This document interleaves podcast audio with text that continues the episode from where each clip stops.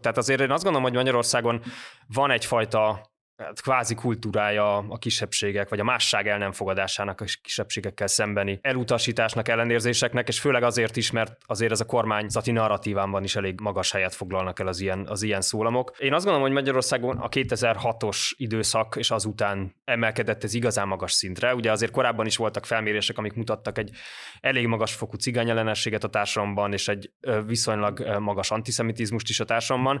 És 2006 volt szerintem az a pont, amikor áttörtek a korlátok. Tehát, hogy korábban azért inkább egy ilyen látens dologról lehetett beszélni, nem tudom, ugye ezek az ilyen ebédlő asztalnál ilyen antiszemita megjegyzések, de hogy azért a nyilvánosságban ezeket nem volt illendő kimondani, és szerintem 2006 volt az az időszak, amikor ezek a társadalmi határok ledőltek.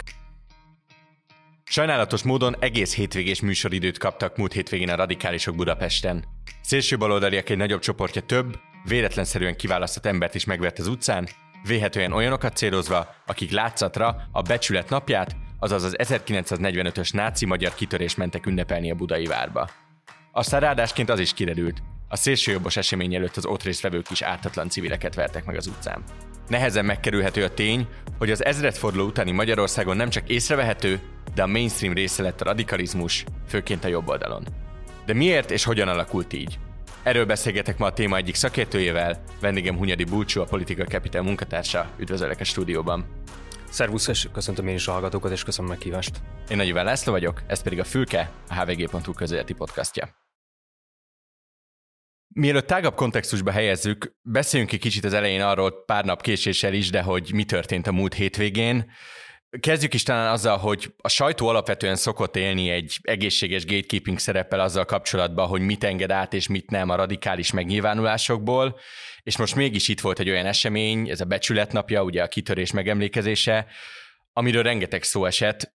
Mit gondolsz, miért nem lehet ezt a szőnyeg alá söpörni oly sok más mindennel ellentétben? Szerintem több dolog van itt, ami miatt ezt nem lehet a szőnyeg alá söpörni. Egyrészt azért nem lehet a szőnyeg alá söpörni szerintem, mert ez egy nagyon nagy eseményé nőtte ki magát.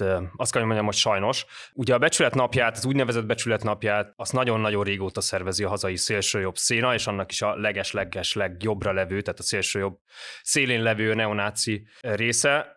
És azt voltak ennek különböző időszak, hogy ez mennyire volt látogatott, mennyire szinte jelentéktelenség beveszett, de sajnos az utóbbi években azért egyre többen mennek el, és nem is magára csak a, a a magára erre a megemlékezésre, hanem a kitörés túrára, amit szépen felépített a szélsőjobb. És én azt gondolom, hogy itt ez nagyon nagy probléma a fő sodor oldaláról, vagy szóval a társadalmi középoldaláról, hogy egy ilyen témát át lehetett engedni, át tudtunk engedni, vagy átengedtünk a, a szélső oldalnak. Ungvári Krisztián történész ugye nagyon, most már jó pár éve rengeteg munkát tesz abba, hogy felvilágosítson arról, hogy mi is történt, és hogy miért hazugság az a narratív, amit a szélsőjobb kisajátított, vagy ahogy elferdítette ezt az egész történetet. Úgy a nemzeti sikertörténetet igazából, ahogy minden másból, tehát hogy itt van egy olyan, az ő elmondásukban, itt van egy történet, amit elhallgattunk. Van egy hősi történet, amit nem engednek elmondani, amire nem engednek emlékezni. A hősi történet már pedig szerintük az, hogy itt hős magyar csapatok, német csapatokkal válvetve kitörtek a fenyegető bolsevik szovjet ostrom gyűrűből. Azok a csapatok, azok a magyar és német csapatok, akik egyébként Európát védték a, a, a vörös fenyegetéssel szemben. Ugye ebbe nagyon sok pontatlanság, csúsztatás és hazugság van. Ugye ezek a csapatok nem Európát védték jelen, vagy jelen esetben, illetve a hitleri Európát védték. Nem hiszem, hogy a mai szemmel bárki számára egy pozitív emlék lenne a hitleri Európa. Tehát itt nem arról van szó, nem tudom, mint amikor mondjuk az oszmánok ellen védtük a keresztény Európát annó, hanem itt arról van szó, hogy egy, egy autoriter, elnyomó önkényuralmi rendszert védtek bizonyos emberek, bizonyos csapatok azokkal szemben, akik egyébként keleten a keletről a szovjetek, nyugatról ugye az amerikaiak, az angolok és a franciák próbálták felszámolni ezt a hitleri Németországot és hitleri Európát. És hogy ez olyan szintre nőtte ki magát már az erről szóló megemlékezés, hogyha nem tévedek, volt olyan németországi város, amely megtiltotta, hogy jöjjenek megemlékezni ottani állampolgárok a budapesti eseményre. Igen, ez nem az első ilyen év, tehát hogy azért hosszú évek óta, igazából évtizedek óta jönnek erre a megemlékezésre külföldről is, jellemzően németek, de azért több országból több év volt, amikor jöttek Csehországból, Franciaországból, Olaszországból, Bulgáriából, Görögországból, tehát tényleg számos országból, Svédországból érkeznek szélsőjobbosok erre az alkalomra. És azt is fontos látni, hogy ez a magyar szélsőjobb szcénának egy nagyon központi esemény ez a, ez a februári úgynevezett kitörésnapja és úgynevezett dicsőségnapja. De európai szint, vagy európai szintet nézve ez nem az egyetlen ilyen nagy esemény, viszont beleillik abba a sorba, ami a nagy események sorában van, és ezek a szélsőjobboldali csoportok, ezek látogatják egymás eseményeit. Tehát ahogy más országokból jönnek ide e, erre a napra, ugyanúgy a magyar szélsőoldaliak mennek egyébként máskor Bulgáriába, mennek aztán egyébként most már Dresdába, ahol ezen a hétvégén e, van most a, a, a megfelelő emlékezés a, a náci múltra, ugye Dresda bombázására, szóval hogy van egy ilyen esemény sorozat, és látogatják egymás eseményeit, támogatják egymást, részt vesznek egymás eseményein. És ugye az egész mostani történetben az a rendhagyó, hogy ennek most ennek a hatásnak volt egy ellenhatása is, korán sem csak a szélsőjobbról, sőt nem is inkább a szélsőjobbról szóltak a hírek a hétvégén, illetve hétvégé kapcsolatban, hanem arra, hogy szélsőbalos antifasiszta csoportok vertek meg ártatlan embereket, külföldiek és magyarok egyaránt részt vettek ebben, és alapvetően olyanokra céloztak, akikre amennyire most tudjuk, akik úgy néztek ki, mint akik a becsület napjára mennének. Jól érzem-e azt, hogy ez, ez valóban annyira rendhagyó, mint amennyire most keretezem, vagy, vagy lehet-e tudni Magyarországon is egy militáns szélső baloldali jelenlétről? Én azt gondolom, hogy Magyarországon ez egy rendhagyó esemény. Pár éve elkezdett szerveződni egy ilyen antifasiszta baloldali mozgalom, vagy mozgalmak Magyarországon, amelyekről nagyon sokat nem lehet tudni, tehát hogy ők értelemszerűen próbálják ezt nem nyíltan csinálni. Egyébként a szélső oldalt tud róluk, mert már többször kerültek összetűzésbe, nem ilyen szintű összetűzésbe, tehát hogy ezek, ezek a korábbi események vagy esetek azok inkább fricskák voltak. Én szerintem a magyarországi antifasiszta ez az új fajta fiatal mozgalom, ez inkább azért egy, vagy eddig nem volt erőszakos, és azért most is azt lehetett olvasni, hogy ők elhatárolódtak ezektől a cselekményektől. Láttuk az elkövetőknél is, ugye, akiket a rendőrség felderített, hogy jellemzően külföldiek voltak, volt volt magyar részevő is, akit szintén elfogott a rendőrség. Én nem látok ebbe bele tényleg, hogy tehát ez a rendőrség dolga kideríteni, hogy kik voltak és miért tették, és milyen um, hálózatokkal, kapcsolatokkal rendelkeztek. Szóval, hogy Magyarországon szerintem ez egy, mindenképpen egy újdonság volt. Más országokban, Svédországban, Németországban, Olaszországban, Görögországban azért kvázi hagyománya van a, a, militáns szélsőjobbnak is, és a mellette a szélső balnak is, és rendszeresen vannak, illetve azért jellemzően inkább voltak a, a múltban nagyobb erejű összecsapások, mondjuk Svédországban, de Németországban ezért manapság is történnek ilyenek. Szerinted összefüggésben lehet-e az, hogy, hogy ezek az aktivisták és ezek a, ezek a radikálisok úgy érkeztek arra, Magyarországra érkeztek, amelyek kapcsolatban nagyon sokat használnak nyugaton fasizmusra utaló kifejezéseket, ahogy a magyar rendszer alakul, vagy ez közvetlenül ennek az ultrajobbnak szólt egyfajta válaszként a becsületnapi megemlékezésre? Ez egy nagyon jó kérdés. Nem tudok igazából erre választ adni. Én azt gondolom, hogy azért ez alapvetően a, a szélső-szélső jobbnak, a neonáciknak szólt. Tényleg, ahogy mondtam, azért ez egy európai hírű esemény, ez az úgynevezett dicsőség napja, amire több országból sok-sok éve jönnek szintén az adott ország szélsőjobbjának a kréme, szóval hogy ez egy ilyen magas profilú rendezvény, és a, és a, magyar szélsőjobb szereplő is azért egyre, vagy elég sokat szerepelnek az Euró, kvázi európai nyilvánosságban, vagy az európai szélsőjobboldali nyilvánosságban, nem ismeretlenek, én azt gondolom, hogy van egy nevük, renoméjuk, szóval én nem gondolom, hogy, hogy, hogy ezt érdemesebb tágabb összefüggésbe helyezni. Az biztos, hogy nyugat-európai országokban is, főleg a baloldali, adott esetben a szélső baloldali körökben van Magyarországnak egy ilyen renoméja, többen a fasiszta jelzőt is mondják adott esetben a, a kormányra. Én ezzel személy szerint nem értek egyet, de mondom, én szerintem azért ez főleg a, a szélső, magyarországi szélsőjobbnak, az ultrajobbnak szólt.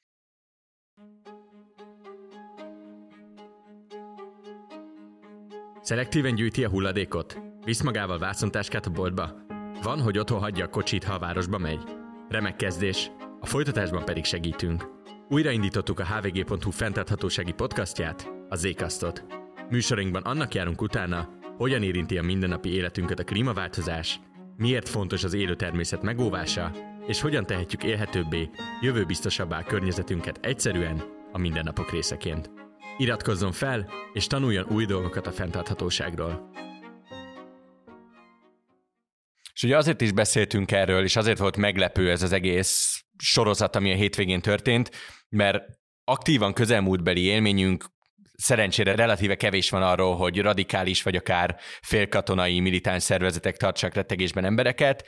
Cserébe, mióta ez legutóbb releváns volt, azóta eljutottunk oda, hogy ilyesmi elveket valló pártok aktívan jelen vannak az országgyűlési politikában. Fel tudnád ne idézni a hallgatóknak az, hogy hogyan erősödött fel ez a fajta nemzeti radikalizmus a 2000-es évek elején Magyarországon, melyek voltak ezek a mozgalmak, és mik jellemezték a mostaniaknak a mondjuk azt, hogy szellemi elődeit? Kicsit talán ellenmondanék, én azt gondolom, hogy azért vannak Magyarországon, élnek Magyarországon olyan kisebbségi csoportok, akiknek az azért nem könnyű az élete, vagy akikről azt gondolom, hogy, hogy akár minden napokban is félelemben élnek. Az igaz, hogy a roma gyilkosságok óta már szerencsére elég sok év eltelt, de azért azóta is voltak romák lakta település részeken vonulások. Hát vagy akár a Covid kitörése előtt a, a Deák téren is volt egy hasonló ilyen így van, ahol ugye a, a város közepén, a főváros közepén zengett a, az az eléggé eléggé elítélhető jelszó, de ugyanúgy gondoljunk arra, hogy azért az LMBTQ kisebbséghez tartozókat is vertek meg Budapesten az utóbbi években a meleg felvonások után. Ugye arról is azért tudunk, hogy, hogy mondjuk fejkendős nőket értek inzultusok. Tehát azért én azt gondolom, hogy Magyarországon van egyfajta hát kvázi kultúrája a kisebbségek, vagy a másság el nem fogadásának a kisebbségekkel szembeni e-, elutasításnak, ellenérzéseknek, és főleg azért is, mert azért ez a kormányzati narratívánban is elég magas helyet foglalnak el az ilyen, az ilyen szólamok. De visszakanyarodva a kérdésedre, én azt gondolom, hogy Magyarországon a 2006-os időszak és azután terjedt el, vagy emelkedett ez igazán magas szintre. Ugye azért korábban is voltak felmérések, amik mutattak egy elég magas, font, magas fokú cigányellenességet a társadalomban, és egy viszonylag magas antiszemitizmust is a társadalomban. És 2006 volt szerintem az a pont, amikor áttörtek a korlátok. Tehát, hogy korábban azért inkább egy ilyen látens dologról lehetett beszélni, nem tudom, ugye ezek az ilyen ebédlőasztalnál ilyen antiszemita megjegyzések, de hogy azért a nyilvánosságban ezeket nem volt illendő kimondani, és szerintem 2006 volt az az időszak, amikor ez, ezek a korlátok, ezek a társadalmi határok ledőltek, amiben a legnagyobb szerepe a jobbiknak van, ugye, akik elkezdték a cigánybűnözés szót használni, és erre építették a kampányukat, és ez kvázi röpítette őket, őket be az országgyűlésbe 2010-ben. Már említetted azt, hogy, hogy vannak más országokban is nagyon hasonló jellegű szélsőjobbadék közösségek, és mégis mások a maguk nemében. Mi elemezte ezt a magyar szélsőjobboldaliságot? Mennyire volt ez összehasonlítható a 2000-es években azzal, amihez hasonló trendek külföldön kirajzolódtak? Akkoriban azért Európában már elkezdődött valahol ez a, a szélsőjobbnak a konszolidációja, gondoljunk mondjuk a Marine Le Pen pártjára Franciaországban, vagy, vagy Wildesre Hollandiában. Tehát, hogy már elkezdődött az, hogy, a, hogy ez a a régi bőrfejű, kopasz, bakancsos, bomberes arcoknak a politikai képviselete az, az elkezdett egy ilyen elfogadhatóbb, konformistább alakot ölteni, és Magyarországon 2006-ban azért még az volt, tehát hogy akkor az, az akkori jobbik, meg az akkori szélsőbadali szervezetek azért még ez a na, erőt mutató az utcán vonuló részben bakancsos, de ha már nem is bakancsos, de azért még nagyon erre a, erre kvázi a régi eh, stílusú szélsőbbodaliságra helyezték a hangsúlyt. És akkoriban is már azért Nyugat-Európában inkább ez a, a kettős beszéd eh, deloperáltak a szélsőjobboldali szereplők, tehát hogy nem mondták ki nyíltan azt, hogy mire gondolnak, hanem inkább utalásokat tettek és elmosták a határokat, és a Jobbik meg pont azzal robbant be a, a közéletbe, hogy ő viszont nagyon nyíltan elmondta, hogy mit akar és mire gondol, ugye ez a a cigány bűnözés jelszava. Tehát, hogy ők nagyon egyértelművé tették, és nagyon kimondták, és pont ez volt az imázsuknak a fő eleme, hogy ők azok, akik kimondják azt, amit mások nem mernek kimondani, kimondják azt, amit az elit el akar hallgatni, most az ő narratívájukat idézem értelemszerűen. És ez adott egy kvázi szerintem egy revelatív érzés sok embernek, hogy végre itt egy párt, amelyik megmondja az igazat, és nem, nem kenél a dolgokat. Ugye Jobbik volt ennek a párt szervezete és a pártpolitikai megjelenése. Kik voltak mely csoportok és milyen jellegű csoportok voltak meghatározóak a nem pártpolitikai szintéren, hanem az utcán, a fákjás vonulásoknál is hasonló, vagy akár ennél sokkal tragikusabb esetekben. A legtöbbjük olyan szereplő volt, aki ma is még a szintéren van. Ugye, ha mondjuk a 2006-os TV Ostromra gondolunk, akkor ott azért a két fő vezéralakja a, a, a szélsőbadai tüntetőknek az Budaházi György és Torockai László volt, mind a kettő szerepel ma is még a magyar nyilvánosságban, Budaházi György ellen még mindig az e- eljárás folyik, Torockai László meg ma már egy parlamenti pártnak az elnöke és a, és a vezetője. A szervezetek, amik akkor is a fő szerepet játszották, azok igazából hozzájuk kötődnek. Tehát, hogy ők voltak azok, akik ezeket megalapították, a 64 vármegyes ifjúsági mozgalmat, a betyársereget, és aztán ezek, és aztán később a 2008-ban a Magyar Gárda jött létre ugye Vona Gábornak a kvázi a védő szárnyai alatt, és igazából ezek voltak azok a szervezetek, amik akkor a fő szerepet játszották, mellettük persze voltak más szervezetek, volt a Magyarok Nyilajemi Budaházi Györgyhöz kötető, ami tényleg egy ilyen terrorszervezet, ugye pont ezért folyik eljárás Budaházi György ellen is, akik támadásokat kíséreltek meg akkori politikusok ellen, baloldali és liberális politikusok ellen, ugye voltak a romagyilkosságok, szóval voltak értelemszerűen más szervezetek, ez mindig is egy, egy fragmentált széna volt, kis szereplővel, konfliktusokkal egymás között, de ezek voltak a főszereplők, és ma is azt látjuk, hogy igazából ezek a főszereplők egy kicsit annyiban változott, hogy a 64 vármegyi ifjúsági mozgalomból 2018-ban kivált a Légió Hungária, ami a, ennek a, a, az úgynevezett becsületnapi megemlékezésnek is a, is a főszervezője, és azóta nagyon sokat alakult át a széna, tehát megváltoztak a, az egymás közötti viszonyok, de főleg az a, a cél, a miért ők létrejönnek, amiért ők dolgoznak. Ugye akkoriban az volt a fő motiváció, hogy felszámolják a baloldali kormányt, a baloldali többséget. Azzal, hogy 2010-ben a Fidesz került hatalomra egy nemzeti alapokon nyugvó párt azután, ezek a szervezetek egyébként és ezt ki is mondták, kicsit úgy, kicsit ilyen célvesztetnek érezték magukat, hogy akkor most mit csináljunk, ha igazából egy olyan kormány van hatalmon, amelyik olyan dolgokat csinál, ami szimpatikus nekünk, bár szeretnénk, ha többet és erős szakosabban és radikálisabban csinálná, de azért igazából az alapvető irányokkal egyetértünk. Ugye arról már beszéltünk, hogy 2009-2010-ben kiderült az, hogy a Jobbikra nem csak igény van, de hogy, hogy ez egy 15% körüli pártán nőtte ki magát. És ami ennél is érdekesebb, hogy annak tekintetében, mint mondtál, hogy közben nemzeti, vagy magát nemzetinek tartó kormány alakult, ez a párt a következő ciklusban tovább tudott nőni.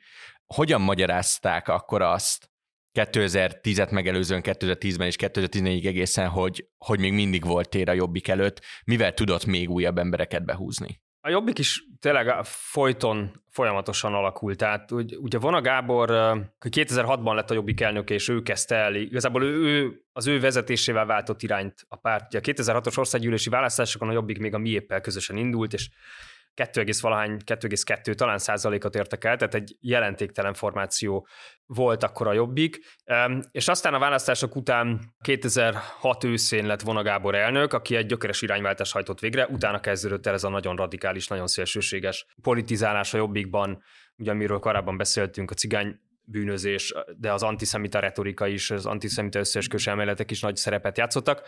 Aztán szövetségkötés a szélsőjobboldali szereplőkkel, ugye a vonulások, a magyar gárda megalapítása, tehát hogy egy nagyon szélsőséges eh, párt volt, és ezt az 2000 a parlament bejutva is eh, ugyan továbbra is ezt az irányt képviselték, és aztán amikor 2010 négytől talán kezdődött egy kis átalakulás, ekkor jelentek meg az utcán azok a plakátok, amik ilyen Benetton plakátok, tehát amik ilyen nagyon színes ruhában ábrázolták a, a, a Jobbik főbb tagjait, vezetőségét, és az is volt a cél, hogy a fiatalokat akarják megszólítani, akkor még azt mondták, hogy ez egy ilyen, igazából egy kicsit átöltözés, de a tartalom az, az változatlan, csak egy kicsit a, meg, a megjelenésükön próbálnak változtatni.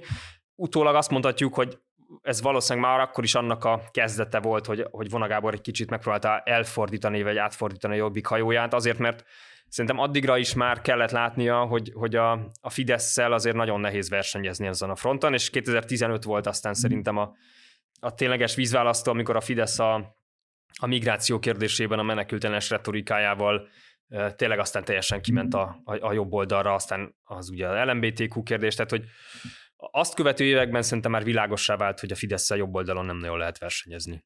És valóban, ahogy mondod abba, hogy a Jobbik egy ilyen üvegplafóhoz ért, az is nagy szerepet játszott, és hogy irány kellett váltania, az is nagy szerepet játszott, hogy a Fidesz ezeket a nemzeti populista narratívákat gyakorlatilag elrabolta tőle, vagy legalábbis kivette azt, amit tágabb körben tudott hasznosítani.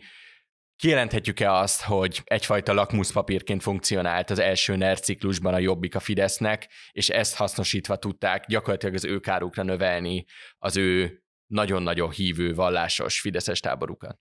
Nekem mindig, vagy mindig gondba vagyok kicsit az ilyen, amikor erről kell beszélni, és amikor ilyesmi kérdést kapok, mert szerintem a lakmuszpapír többféleképpen is lehet értelmezni, és van egy olyan értelmezése, hogy ez egy ilyen nagyon tudatos stratégiai döntés, hogy a, előre küldjük a jobbikot, tesztelje le a társadalmat, és hogyha ami nekik működik, akkor azt átveszük, ami nem működik, azt nem vesszük át.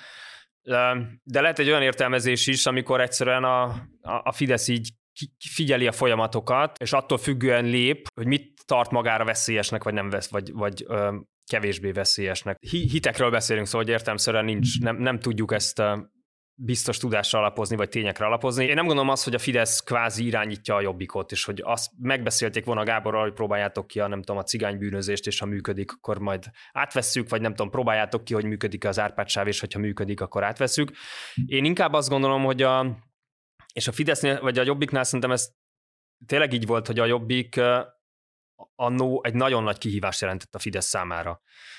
Ez szerintem a 2018-as választások előtt nagyon világos volt ez a támadássorozat, amit a Jobbik ellen és Vona Gábor ellen indítottak, tehát hogy ott az látszott szerintem, hogy, hogy a fő veszélyforrás a Fidesz számára az a Jobbiktól jön. De szerintem ez korábban is így volt, és hogy én inkább azt gondolom, hogy a Fidesz alapvetően reagált a Jobbikra, hogyha úgy érezték, hogy a Jobbik felkap egy témát, azt befuttatja, azzal sikeressé válik, akkor azt a témát igyekeztek elvenni a Jobbiktól, és kifogni a szelet Jobbik vitorlájából. Az Árpád például a Jobbik kezdte el annó használni, és aztán a Fidesz is átvette magához, vagy a Fidesz is 2010-es évek előtt használta az Árpád aztán eltűnt, és rengeteg más ilyen elem van, amit meg lehetett, hogy mondjuk amit a Jobbi 2010-es programjából vette át a, a Fidesz, vagy ha nem is onnan vette át, mert adott esetben ők is hasonló dolgokat akartak, de hogy minden esetre igyekeztek lefedni azokat a témákat, vagy átvenni azokat a témákat, amikkel a Jobbik is próbált sikeres lenni, vagy adott esetben sikeres is tudott lenni. A Fidesznek szerintem az a alapvető stratégiája, hogy nem hagyhat, nem enged nem engedi azt, hogy egy tőle jobbra levő párt, vagy egy másik jobboldali párt megjelenjen, vagy megerősödjön a politikai térfélen, és ha megtörténik ez, akkor meg, mindent megtesz azért, hogy azt a pártot elvágja a szavazóitól, vagy hogy azokat a szavazókat átsábítsa magához. És ugye már a Jobbik volt az, ami, amely áttörte a PC-t, és behozta a mainstream közbeszédbe azokat a korábban indexel lévő kifejezéseket, amiket eddig említettél, és a Fidesz volt az, ami ezeket gyakorlatilag állami retorikává tette. Te hogy látod, a magyar társadalom milyen tulajdonságai indokolják azt, hogy ez végbe mehetett, hogy a, hogy a különböző nagyon-nagyon radikális, akár nativista, xenofób, soviniszta nézetek, azok ellentétben más mondjuk nyugati országokkal, ahol ezek alapvetően nem emelkedtek mondjuk 15-20 százalék fölé, az itthon Magyarországon egy nagyon-nagyon széles társadalmi támogatottságot nyert. Hát ez nagyon Nehéz válaszolni, ugye valahol a kérdésed azt érinti, hogy Magyarországon miért lehetett ennyire sikeres a, ez a jobboldali populista narratíva más országokban, miért nem, mi a különbség, nem tudom, néplélekben, vagy ilyen politikai, kulturális, történelmi viszonylatokban, szóval ez nagyon, nagyon mély rétegű kérdés. Én azt gondolom, hogy ami biztos, hogy számított, az a, az a csalódottság, kiábrándultság, ami a magyar társadalomban nagyon sokakat érint, vagy hogy érezték magukat az emberek, hogy a rendszerváltás után volt egy nagy vágyakozás, várakozás, hogy az emberek itt nagyon hamar jól fognak élni, hogy úgy fognak élni, mint a sógorok Ausztriában. Én azt gondolom, hogy a rendszerváltás alapvetően gazdasági jóléti vágyak kapcsolódtak össze, és a, a többség számára talán kevésbé a politikai vágyak, vagy, az, vagy a, tehát a politikai szabadsággal kapcsolatos kapcsolatos vágyak, és én azt gondolom, hogy e, e, ezzel együtt járt egy nagyon nagy fokú csalódás. Tehát az, hogy a 10-15, aztán 20 évvel a rendszerváltás után az sok ember nem érezte azt, hogy előrébb jutott, vagy akár azt érezték szerintem nagyon sokan, hogy, hogy, hogy még bizonytalanabb az életük, és szerintem ez a bizonytalanság a kulcs szó, illetve ez a adott esetben az érzés, hogy hogy igazságtalanságnak élték meg azt, ami velük történt, hogy ígértek nekik valamit, az nem teljesült be, csatlakoztunk az Európai Unióhoz, még sem érezték azt sokan talán, hogy jobb lett az életük, és aztán ez nagyon könnyű volt szerintem ezeket a, az érzéseket, az, elhagy, az a, hát, a csalódottságot, a, a magára hagyottságot, a, a, az igazságtalanság érzését. Nagyon könnyű volt átprojektálni valakikre, valaki másra, hogy ki ennek az oka, hogy ennek az oka az Európai Unió ennek az oka, nem tudom, egyes nyugati országok, ennek az okai a cigányok, ennek az okai a zsidók, tehát hogy, hogy, hogy ez egy nagyon megágyazott ennek az ellenség építő retorikának szerintem. És az, ahogy a Fidesz ezeket a narratívákat adoptálta, ez nem csak azzal esett egybe, hogy a Jobbiktól elszívta a levegőt, hanem ugyanekkor Egyébként szintén nyugaton, sőt ugye Amerikában még magasabb szinten megjelent ez a fajta alt-right, ami, ami gyakorlatilag a teljesen konvencionális jobb-bal beosztásból kiszakadva, nagyon-nagyon erősen a médiára és a közösségi médiára támaszkodva, egy, egy borzasztóan súlyosan elit és hagyományos politika, és nagyon sok esetben kellemetlen valóság ellenes folyamatot indított el, vagy ilyen, ilyen hullámokon szerzett magának támogatókat. Ugye nyilván ennek a, az állatorvosi lova Donald Trump, de, de ugyanebbe szokás sorolni azt, hogy a, hogy a Brexit üzenetei átjutottak az embereken. Mennyire lehet szerinted a Fidesznek ezt a mozgását betagozni ebbe a folyamatba? Mennyire hasonlít a magyar Fideszféle furcsa nemzeti, néha szélsőjobb, de néha nagyon-nagyon nagyon baloldali abszolút megosztás alapú populista politika, mennyire hasonlít ahhoz, ami, ami nyugaton ez a konteós, kuanonos dolog, ami, amit mondjuk Trump személyisített meg? Szerintem a Fidesz sokkal korábban kezdte ezt a, ezt a jobboldali populista, vagy radikális jobboldali populista vonalat, mint hogy megjelent volna Trump, mert ez nem szerintem tényleg meg kell nézni a, a történelmkönyvet. Szóval, hogy ugye Orbán Viktor a 2002-es választási veresége után gyakorlatilag rálépett erre a, a populista vonalra. Tehát az a mondat, hogy haza nem lehet ellenzékben, az a polarizációra, megosztásra épülő politikának szerintem a legeklatánsabb példája. Szóval hogy onnantól valójában ez volt a, a, Fidesz politikája, hogy mi vagyunk a nép, mi képviseljük az igaz emberek a haza érdekeit, és mindenki más az a haza és a nép ellensége. Én nem gondolom, hogy a, a Fidesz, hogy ez a kettő dolog, hogy az amerikai oltrát mondjuk, és a Fidesz az ilyen szinten összeért volna. Az biztos, hogy aztán nem később nagyon sokat tanultak az amerikai oltrájtól, de főleg én azt gondolom, hogy inkább technikákban, taktikákban, szóhasználatban, és főleg szerintem a média használatban. Tehát ahogy mondjuk a nem tudom, a 888-at felépítették, ahogy a pesti srácokat felépítették. Ha ezeket az oldalakat az ember figyeli, akkor azért nagyon hasonló, tényleg ilyen szerkesztési elveket láthat, szóhasználatot, az egész, ahogy a, ez a cinizmussal kevert, a másik neve, kinevettetésére építő, nagyon alpári ellenségképzés történik. Ez, ez szerintem ez nagyon olyan, nagyon hasonlít arra, mint ahogy mondjuk a Breitbart is működik, működött Amerikában. És egyébként nem csak az amerikai alt tudtak tanulni, tehát voltak Európában is olyan, olyan szélsőjobboldali szereplők, amelyek azzal házaltak, és az volt az egyik taktikájuk, hogy különböző országok szélsőjobboldali szereplőit képezték mondjuk ilyen média használatra. Magyarországon is felfeltűntek ilyen um, ilyen szereplők, tehát azért volt a piacon szerintem több olyan szereplő, akitől, akitől tudott tanulni a, az Orbán kormány ebben a tekintetben. És van még egy dolog szerintem, ami, um, amiben sokat tanult um, Orbán Viktor um, Amerikától és Donald Trumptól is. Nagyon világosan látszik az, hogy bizonyos szavakat egy az egyben vesz át. Nyugati szélsőjobbról, vagy, vagy akár Amerikából, ilyen mondjuk a, ugye a vók mozgalom, ami Amerikában is egy hívószó a, a, a radikális populista politikusok számára, Orbán Viktor is, a magyar um, kormányzati irányítású média is elkezdte ezt hívószóként használni, hogy a, a Vogue mozgalom ellen küzdenek, ilyen a, a Great Replacement elmélet szintén ezt egy az egyben a szélsőjobbról vette át Orbán Viktor, ez is Amerikában is nagyon nagy kedveltségnek örvend ez a ez az elmélet, de maga az álhír használata, tehát úgy, ugye az, hogy... Például az, a, amit most az Európai Uniós korrupciós botrány, Európai Parlamenti korrupciós botrány kapcsolatban van a Drain the Swamp, ez a mocsár lecsapolás, vagy iszap lecsapolás, amit Trump, ha jól emlékszem, még a választási kampányban 16-ban. Pontosan, így van. Tehát nagyon látszik, hogy odafigyelnek más szereplőkre, követik a kvázi a fejleményeket ezen az oldalon, és, és tanulják el a szerintük kvázi jó példákat idézőjelben mondom. Magyarországon folyamatos veszélyben van a demokrácia. A szabad és kritikus sajtóra éppen ezért 2023-ban is hatalmas szükség van. Mi a HVG-nél azért dolgozunk, hogy egy ilyen nehéz és kiszámíthatatlan időszakban is hiteles információkkal lássuk el az olvasóinkat, és segítsünk átlátni, értelmezni mindazt, ami Magyarországon és a világban történik. Ha eddig nem tette, iratkozzon fel a HVG 360-ra. Így nem csupán támogatja munkánkat, de hozzá is férhet prémium tartalmainkhoz, például dokumentumfilmjeinkhez, az első hónapban csupán 360 forintért. Részletek a műsor leírásában. Az előbb leszögeztük azt, hogy a Fideszről nem lehet jobbra menni és onnan előzni, és ennek ellenére tartunk ott 2023-ban, 2022 után, hogy bent ül az országgyűlésben a mi hazánknak több képviselője is.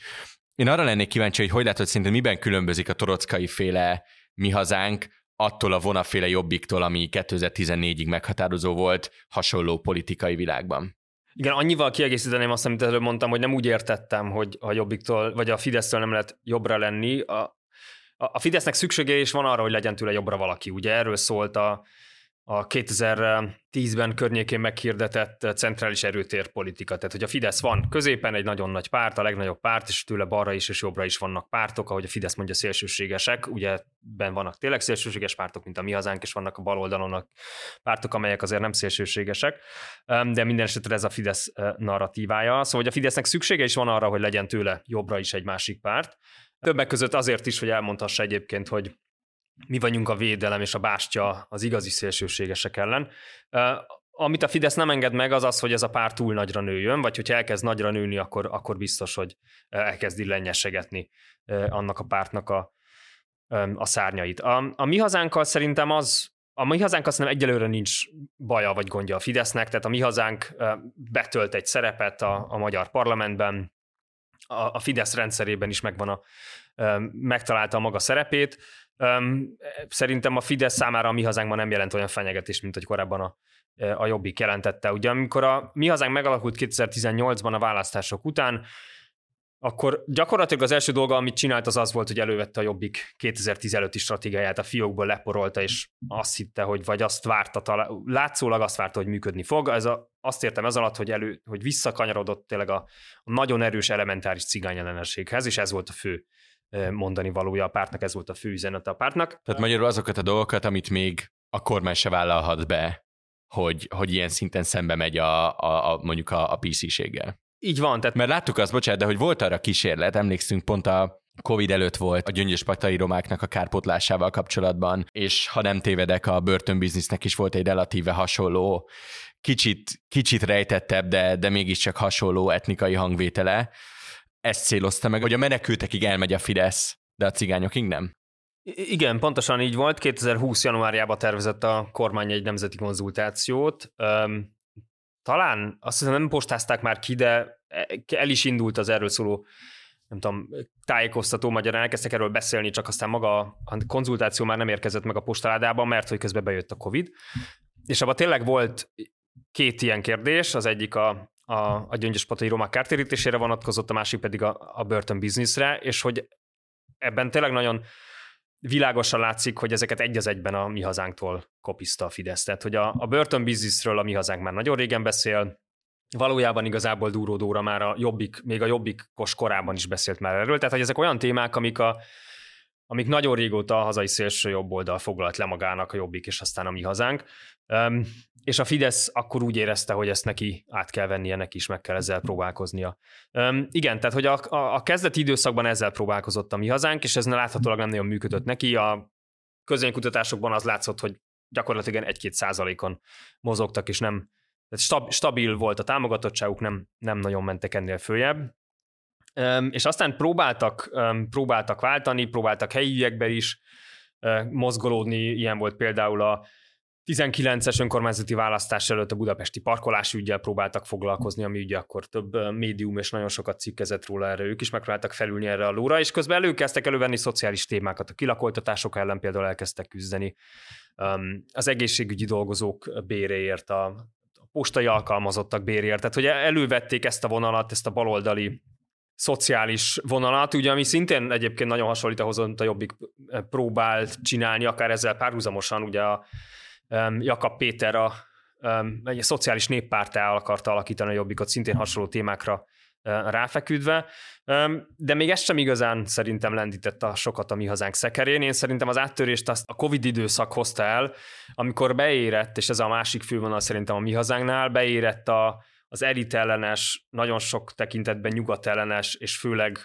összeeskős elméletekre épülő ilyen világmagyarázati világmagyarázati modell, ami egyébként rengeteg antiszemita elem is van, és persze a cigány ellenesség is továbbra is ott van a radaron, és szerintem ez az összeeskős elméleti elem az, ami nagyon-nagyon erős a, a mi hazánkban ma, meg ez a nyugat ellenes elem, ugye gondoljunk a, az EU-val kapcsolatos, vagy a NATO-val kapcsolatos retorikájukra, Ukrajnával kapcsolatos retorikájukra, hogy gyakorlatilag nagyon egysíkú orosz párti üzeneteket képvisel a párt. Egyébként ez egy teljesen normatív kérdés, de szerinted mint olyan, aki, aki politikával és politikatudományjal foglalkozik aktívan, szerinted mennyi relevanciája van ezen az egydimenziós jobbal skálán elhelyezni még politikai mozgalmakat és pártokat 2023-ban? Ez egy nagyon jó kérdés.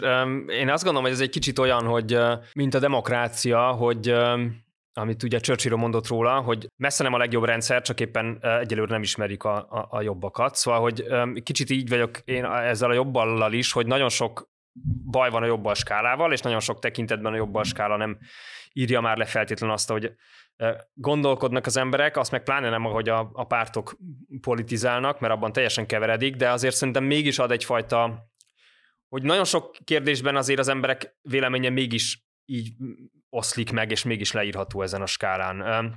De tényleg az biztos, hogy látszik, hogy mondjuk a pártok oldaláról nézve a, a akár a policy, akár a narratíva oldalt vizsgálva, az látszik, hogy mondjuk a, a Fidesz, de igazából akár a, nem tudom, a, a, az MSP meg a többi párt sem könnyen írható ezen a jobban skálán, mert ahogy mondjuk a Fidesz retorikájában, bizonyos mondjuk a kultúrpolitikájában, ilyen szimbolikus politikájában nagyon erősen jobboldali, mondom akár a szélső jobboldal lig elmenve, addig mondjuk gazdaságpolitikájában, amiben szintén van azért egy nagyon erősen jobboldali ilyen neoliberális elem, van benne egy csomó ilyen állami, ugye ilyen államközpontú baloldali élem, szóval hogy, hogy teljesen keveredik. Jó, így zárásként foglaljuk keretbe egy kicsit ezt az egészet, térjünk vissza oda, honnan indultunk. Szerinted mennyi levegője maradt a nem közvetlenül politikai jellegű szélsőségeknek Magyarországon? Azt látjuk, hogy, hogy, ez, hogy ez egy szinten konszolidálódott, ez egy hosszú folyamat volt, hogy, hogy a szélső jobbról ne úgy beszéljünk, mint, mint egy ilyen gyakorlatilag joggal kiközösített ö, társ, politikai csoportról, hanem, hanem, hanem valid politikai szereplők, de az olyan csoportok, akik becsületnapi megemlékezést szerveznek, és ugyanaz, akik, akik ide utaznak, vagy részt vesznek abba, hogy ugyanez ellen militáns módon lépjenek föl. Hogyan maradnak ezek a szervezetek életben 2023-ban egy ennyire modern felfogásban, és, és hol lehet határt húzni a között, hogy mi a szólásszabadság, vagy mi az, ami, ami egyszerűen biztonsági okokból cenzúra kell, hogy legyen? Egy jó bonyolult kérdést eh, hagytál a végére. Ugye ezek politikai ideológiák, tehát hogy ezek a szereplők politikai szereplők, eh, egyrészt, másrészt meg én azt gondolom, hogy én nem szeretem ezt a nagyon leszűkített politika felfogást, mert ez szerintem nagyon eltávolít, nagyon úgy érezzük, hogy van a politika, ami ott valakinek a dolga, a pártok dolga, és, és az rajtam kívül esik. Én azt mondom, hogy a politika azt jelenti, hogy foglalkozunk azokkal az ügyekkel, amelyek meghatározzák az életünket, amelyek meghatározzák a társadalmunkat, a jelenünket és a, és a, és a jövőnket. Szóval egyrészt szerintem kvázi minden politika, és a politika önmagában nem egy, nem egy negatív szó. A másik oldalról meg ezek tényleg ezek kőkeményen politikai ideológiák, tehát hogy ezek a, az államberendezkedésünkről, a társadalmi berendezkedésünkről, az együttélésünkkel kapcsolatban fogalmaznak meg gondolatokat, és a szélsőséges ideológiák meg ráadásul olyan gondolatokat fogalmaznak meg, amik egyrészt ijesztőek, de ennél sokkal rosszabb az, hogy fenyegetőek is. Tehát, hogy vagy akár bizonyos csoportokat bizonyos személyeket fenyegetnek a társadalomban, de ezen keresztül aztán az egész társadalom berendezkedését és az egész, tehát ugye tényleg a mindennapi életünket is gyakorlatilag fenyegetik ezek az ideológiák. Szóval szerintem ezek nagyon is, na, nagyon is politikai szereplők, és nagyon is oda kellene figyelnie rájuk jobban a politikának és a kormánynak is nagyon világos stratégiával kellene, hogy rendelkezzen, hogyha az ember megnézi egyébként a, az olyan stratégiai dokumentumokat, amik mondjuk ezt a területet szabályozhatnák, akkor azt látja, hogy nem nagyon foglalkozik el ezzel a a, a, magyar kormány, vagy a magyar állam. Tehát, hogy nincs, nem látszik az, hogy legyen, lenne egy stratégia arra, hogy hogyan kezelje a kormány a szélsőséges, vagy az állam a szélsőséges szereplőket. Mert hogy itt nem csak a rendőrségi fellépést kell szerintem tekintetbe venni. A rendőrségi fellépés szükséges. Te is utaltál erre a kérdésre, hogy hol van a szólásszabadság határa, mikor kell fellépnie a rendőrségnek. Ugye az elején is utaltál arra, hogy a, arról is nagyon érdekes lenne beszélni, hogy a sajtó hogyan kezeli, hogyan kell kezelni az ilyen, az ilyen szituációkat, de hogy azért az messze nem csak a, a rendőrségen múlik, itt lenne egy nagyon-nagyon fontos megelőzési szerep. Nagyon sok mindent lehetne és kellene csinálni, és az látszik, hogy a magyar államnak ma nincsenek ilyen gondolatai, nincsenek ilyen, ilyen stratégiái.